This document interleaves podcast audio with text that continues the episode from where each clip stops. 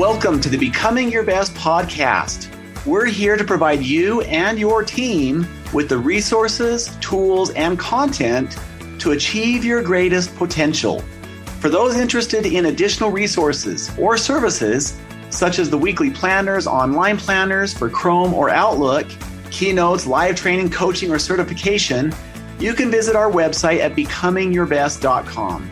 Now, when you listen to an episode that resonates with you, we invite you to share it with your family, friends, and team members so that they can experience the same type of motivation and results in their lives. Also, if you haven't already subscribed, please hit the subscribe button. It works on Apple, Stitcher, Google, or whatever platform you're using so that you can get a new podcast reminder each week. Now sit back, let's get started, and we hope you enjoy the podcast.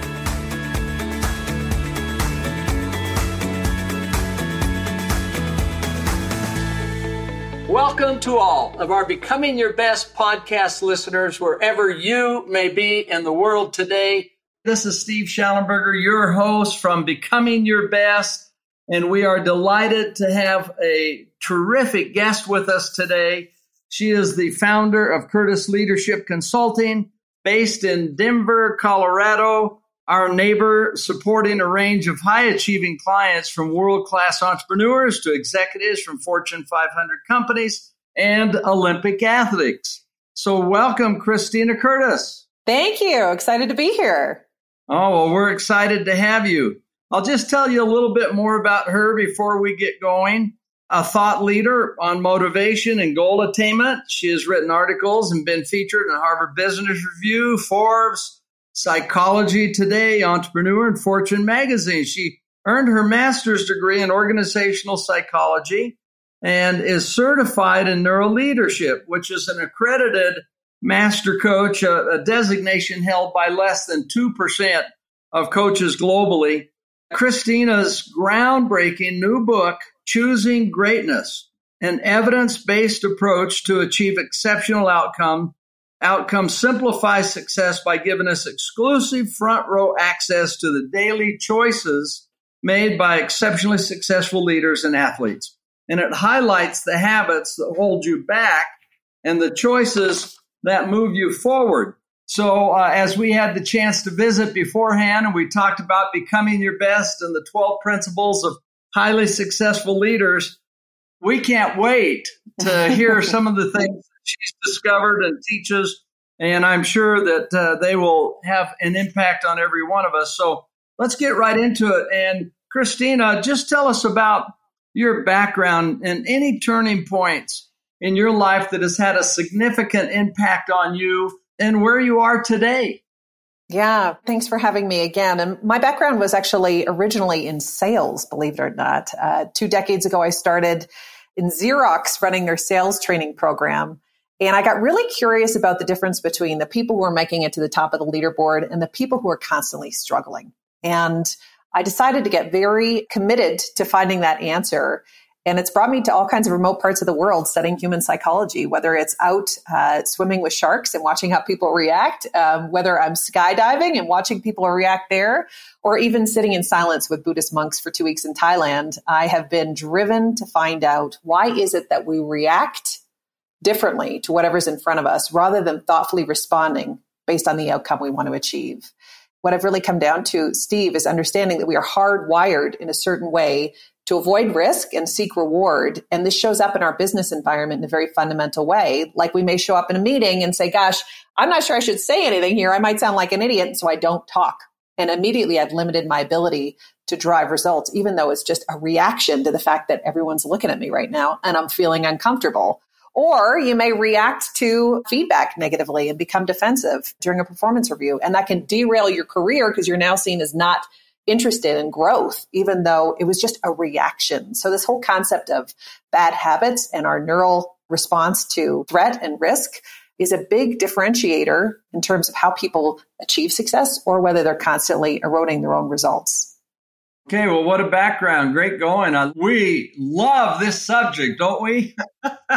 Well, it's such an important one because we all deal with it, right? We all go out, we wake up in the morning, we're like committed to having a great day, and then things happen. I don't know about you, Steve, but suddenly some email pops up in your inbox and triggers you, or you're having a conversation and it throws you off, or you get home and the world is bombarding you via all these different devices that we've got on and you can't even be present with your family. This is normal, normal, everyday life. And so the question becomes, how do I just interrupt all that? How do I turn the noise down on the things that are causing me to react in a way that isn't moving me forward from a results or relationship standpoint so I can choose the future I want and actually show up and choose how I respond day in and day out. And that's what I notice. If I look at the Olympic athletes I work with, or Richard Branson, who I, I, feature in the book, or many of the CEOs I capture, is they are allowing the emotions of a reaction to flow through them without just showing it, without allowing it to just be them. It's just an emotional reaction. It doesn't drive my behavior.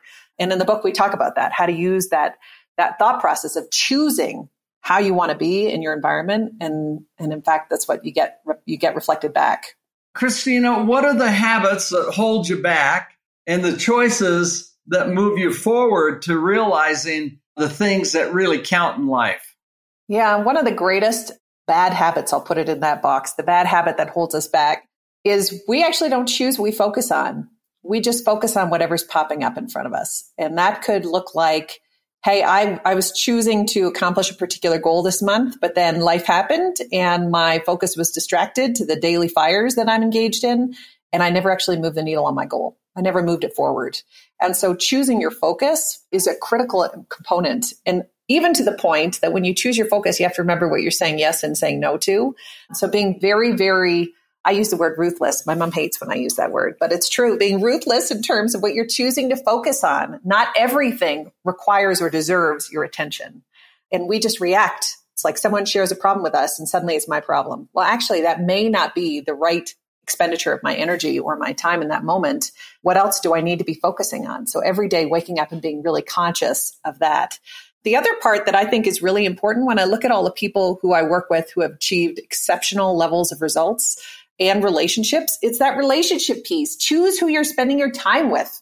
Choose very consciously who fills your cup, who drains it, and be aware that whatever you are, whoever you are spending time with is either helping you and you're helping them like a, a strong community and moving people forward or not some people even isolate, right? If you think about the COVID and the pandemic over the past few years, many of us retreated and that may be impacting our networks. And so just choosing those relationships really wisely and looking at your calendar and saying, where am I meeting with the people who bring me up? Who energize me, who push me to be my better self, and making sure they're in your network. That's really important. Yeah, I love the fact that you're using the word uh, making right choices. There's absolutely no doubt that we are a result of the choices that we make in life and they directly impact our outcomes. How do you make good choices? How do you make the best choices in your life and follow your passion as an inspiration to do good things, right things, best things? Yeah. Steve, I think it all starts with slowing down to figure out what you want. What do you want? What do you want if this, if you get to the end of your career or the end of your life and you look back, you want to be able to say, heck yeah, I did that and feel a sense of accomplishment, feel a sense of satisfaction. And I'll tell you, I was working at um, Xerox in sales for, for quite some time, and I kept looking at the positions that were higher than mine and thinking, is that what I want? Maybe that's not what I want. Actually, I don't want that role. And it was, they're phenomenal people who've gone on to do great things. It wasn't about them. It was just that was not was aligned with my passion. I wanted to run my own company. I wanted to run my own company. I wanted to be very successful at it. I wanted to write a book. I had a clear vision and that allowed me to make clear choices. That allowed me to, to make my move. You think about Richard Branson, right? When he was 18, he looked up at the moon and saw Buzz and Neil landing there and said, I want to be able to do that. That's my choice. I want to choose to land on the moon someday or make it to space. And lo and behold, 51 years later, he's out there floating, but it dictated what he focused on, the network he built, the experts he engaged, the learning he focused on, it drew him towards his chosen future over the course of five decades. I mean, that's incredible. And 400 brands under his portfolio of management. So getting clear on what you want in this lifetime to me is really important. And for me, my primary choice is actually family. I want to be very successful in business. I want to operate in circles of people who make me better. And it all has to be aligned with, as a working parent, being really close and connected to my husband and to my children and to my parents and to my friends and network. And so I actually interview people in the book who not only achieved exceptional levels of results in their and are titans in their industry, but are also happy. I think that's important. Choosing happiness for me was critical. I love that. And how do you keep that vision in front of you in today's world where so many just feel task saturation, just being bombarded by urgency and requests here and demands here, and I have to do this. How do you keep your vision in front of you so that you can have that type of a focus? And because no doubt, I think ultimately having that kind of clarity that you just talked about, the things that bring you happiness and joy and peace and motivate you. Also, you feel like you're in the right thing. I mean, I can tell Christina, you're in, you're doing the right stuff. Like you started talking about it and a big grin came across your face. And I love this stuff. I can tell. how do you keep it in front of you so it doesn't get lost? Yeah, not only does it not get lost, but you don't talk yourself out of it.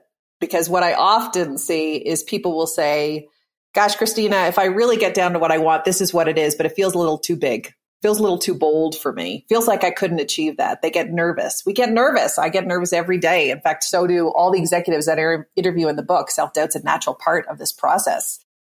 And so I, I'm a big component of thinking of your life in terms of chapters. And right now, the chapter of my life as an example, it took me three years to write a book. That was a whole chapter. That was multi-year chapter. And I knew that it was going to get to completion. I didn't know when. It turns out, Steve, it takes longer to write a book than I thought. But I got I got committed to that being this chapter. And so there was no ending the chapter without a book being written and on the shelves at Barnes and Noble and making the Amazon bestseller list. I was clear that that was going to be the outcome. And now I'm in this new chapter and I'm getting clarity on what that looks like. It all fits into a bigger picture. But for me, I'm spending my summer as I'm working thinking through what would be really fulfilling for this next chapter. What's the next big goal that fits into my bigger vision? And I put it up. I see you have a whiteboard. I've got my whatever chapter is going. My vision is on my board, whatever that chapter is called. And sometimes, frankly, it's been family. Sometimes I've had a summer or a year where it's like, you know what? I'm going to keep doing my job, but I'm not going to push really hard there. I'm going to push hard with family. And so it's being thoughtful on what that chapter is and just choosing it instead of it just happening to you and you waking up feeling like you've been in a, a laundry machine cycle all all year and you don't know what the heck happened which occurs. Yeah indeed. Okay well that's great. I love it.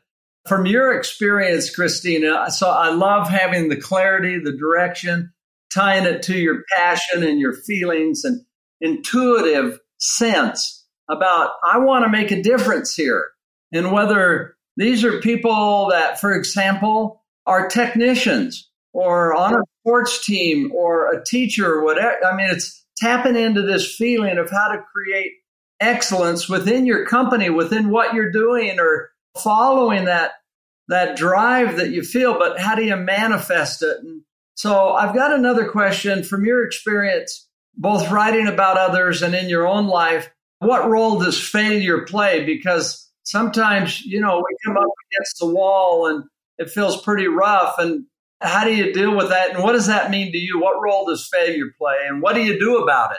Such a great question. People interpret it as being the opposite of success.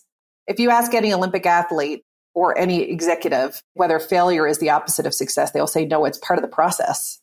In order to achieve something, it's not really about the end goal. Like if I looked at my book, right, this was the chapter of getting this book completed. I was, I've wanted to do it since my grandfather was a writer, since I was eight years old. I was clear it was a goal of mine. I walk into Barnes and Noble and it's on the bookshelf and I broke down in tears. I didn't break down in tears because it made it to the books bookshelf of Barnes and Noble. I broke down in tears because I was so proud of all the setbacks I'd overcome the three years preceding that moment. And so to me, failure is not the opposite of success. It is every day your way of growing, every day your way of sharpening your skill set, every day of your way of expanding your knowledge base that you didn't have the day previously. And so I'm a big proponent of actually looking for your moments of failure so you can sit in it. Sure, it stings, but also be like, what did I learn? How did I grow? What can I now use that will make me even more powerful and effective tomorrow than I was today? Rather than turning it into a moment of self doubt. I think about athletes, right? I've got this particular client who plays tennis, and when he's out there on the court and he hits the ball and it goes into the net, If he just focuses on the failure of that moment, he's no longer in the game. He's taken all of his efforts and he's thought about how he's no longer effective. He's not good enough. He's not smart enough. He's out of the game and he could be sitting there in Wimbledon on the center court beating himself up rather than, God, the ball went in the net. That's interesting. Why don't I just adjust my wrist? It doesn't need to mean anything more than that. Oh, I lost the game. Interesting. Let's watch it back and see what I could do better next time. Got it. Doesn't need to mean anything. And so you're constantly strengthening your skill set. Failure is part of the process. It is not a dead end. It's just a sharp turn in the road. And it's time to learn to drive a little tighter around that curve. That's it. Okay, good stuff. Yeah. So first having our vision, a clear vision of where we want to go, regardless of where, what our roles are in life, but really creating an inspiring vision that when you get up in the morning, it pumps you up. You start living your life from within rather than based on what's going on without. And then second, we all have setbacks and that's okay. but what's not okay is laying there. Yeah. And so I love the way you say we learn from it as part of it. And, and let's just take if you're a, say, a, a part of a, a crew or say you're an installer of some type of in home service, your goal is to be among the best. Well, like anything else in life, you have to have a mental image of what it takes. And, and then you probably get kicked in the stomach a few times. And then all of a sudden you turn around and a year later, you're there. You're among the very best and you stay at it. It's very cool. Yeah, it's interesting. I work with a lot of folks in the agriculture space. And so you've got these people who are servicing equipment out there in the fields. And I remember having a conversation with someone because they just, they were struggling with what is my goal? What is my goal? And what got really clear is it's not about the job you do every day. It's about the purpose of that job. For instance, for me, whether I wrote a book or I'm working with an executive, the, the real goal for me is to create connection for people with what they are passionate about in life and to create wins. And so this particular technician, what became very clear to him as we're having this conversation is his goal is to get equipment up so he can help families feed one another, so he can support communities. And gosh, when you move what you do into purpose driven work, it changes the whole game because you wake up and you realize there's no cog in the wheel your work is actually changing lives for the better. And there are very few roles I can think of that aren't actually moving the world forward in a really positive way. And so get clear on your purpose, get clear on what you're driven by and what you're passionate about. What you do every day is not just a job, it is in service of a bigger goal. And once you tap into that, man, happiness increases, fulfillment increases, and the quality of the work skyrockets. Indeed. One of the things I think, Christina, as we talked about, that you have written about is uh, how you come across in an interview, how you relate with other people. So I was just thinking about that topic, and in the very few minutes that we have left in this interview, I'd like to touch on that. So it's not just an interview. Every single day, people are meeting other people. And indeed, it's this contact, this connect we're able to make that makes a difference. So, first of all, how does someone bring a positive emotion to meeting somebody, whether it's an interview or a customer or fellow employees. What do you recommend on that? How do you bring a good positive energy? Because it makes a difference, right? Yes, it makes a difference and it's contagious. Energy is the most contagious element on the planet. Two people can actually sit in silence, Steve, next to each other and not say anything for 10 minutes. And the person with the dominant mood will transfer their energy to the other individual without saying a word. So you think about that, it means that what we are doing out there and the energy we bring into the world is what's reflected back. If I start my day on a Monday and I am beaten down already and feeling down and not having a good start to my week, I am likely to have that exact same energy reflected back to me because it's what I'm bringing in.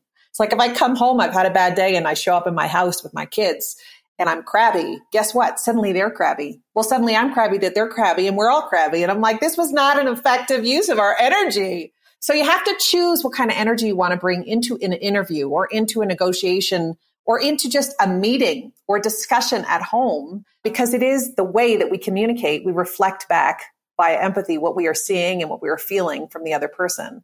What we do know is particularly related to human beings and interviews is that likability is a critical component of getting the job.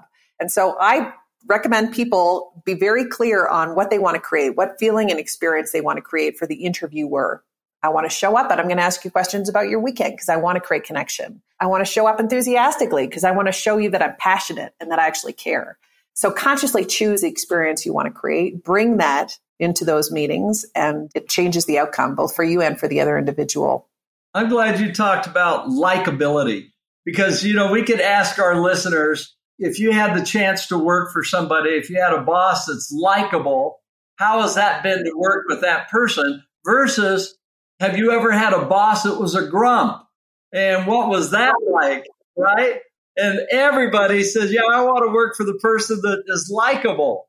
And same at home, you know, with your partner, you want to be likable. And it just is so uplifting. It creates an environment. I love the example you used of sitting next to someone and not saying a word. The dominant mood prevails. Well, having a positive, upbeat, likable attitude makes a difference. So you just started to talk about some of those things. Any other final tips that you would offer in that area because it's a it's a game changer across the board of how somebody can be likable. It comes full circle back to the beginning where we react to however we feel when an emotion shows up. So I may see an email come through that makes me unhappy. My day is now filtered through unhappiness. Guess what? That's not particularly effective. And so I'm very conscious of choosing how I want to feel and choosing how I want to engage. And I've learned that by watching Titans in their field over the past 20 years. It's you have to choose the energy that you're bringing into every moment, even when you don't feel like it. So here's what that looks like. If I'm feeling down, I may sit in it and process it before I bring it into an area where it could have a big impact, unless there's purpose in the impact. I may uh, move my body physically and shift the emotion so that I can get back energized. I may go exercise. I may talk, call a friend and just have a good moment where I vent my frustrations and say, Hey, I'm going to go and show up positively. I needed a space for this. Thanks for being with me. I didn't want it to bring it into this other space that I'm moving into. But energy is contagious, emotion is contagious, and so are dreams. So dream big, live bold, and go out there and give your best. That is, failure is not the opposite of success. It is just part of the process. And so go for it. Go for it. There is no failure in the big game of life. You just keep on trucking. Okay, good job. Christina Curtis, how can people find out about what you're doing? Sure. On Amazon, my book, Choosing Greatness, uh, Choosing Greatness, an evidence-based approach to achieving exceptional outcomes. Come, come there or check us out at Curtis Leadership Consulting, curtisleadership.com, curtisleadership.com, and we can continue the conversation. Loved having you on with us today. What a delight. Thank you, Steve. Thanks for having me. You bet. And wishing you all the best in the good work that you're doing. You're blessing a lot of lives. I appreciate you. Same. Right back at you. Oh, thank you. And to all of our listeners, it's such an honor that you would tune in today. Thank you for joining us. We love getting energy from you. We feel it. And you are blessing lives every single day as you're working on becoming your best. So you inspire us. Thank you. Wishing you a great day. This is Steve Shallenberger signing off. Thank you for listening to the Becoming Your Best podcast. If there was something in this podcast that you felt would be helpful for a family member, a friend, or even a coworker, we invite you to share this podcast with them now while you're thinking about it. Also, remember to subscribe so that you never miss an episode. Now, for additional resources and tools, such as how to join our monthly peak performance coaching program, or how to get certified as a trainer or coach, or schedule a workshop or keynote, you can visit our website at becomingyourbest.com. We're here to provide you and your team with the resources, tools, and content to achieve your greatest potential.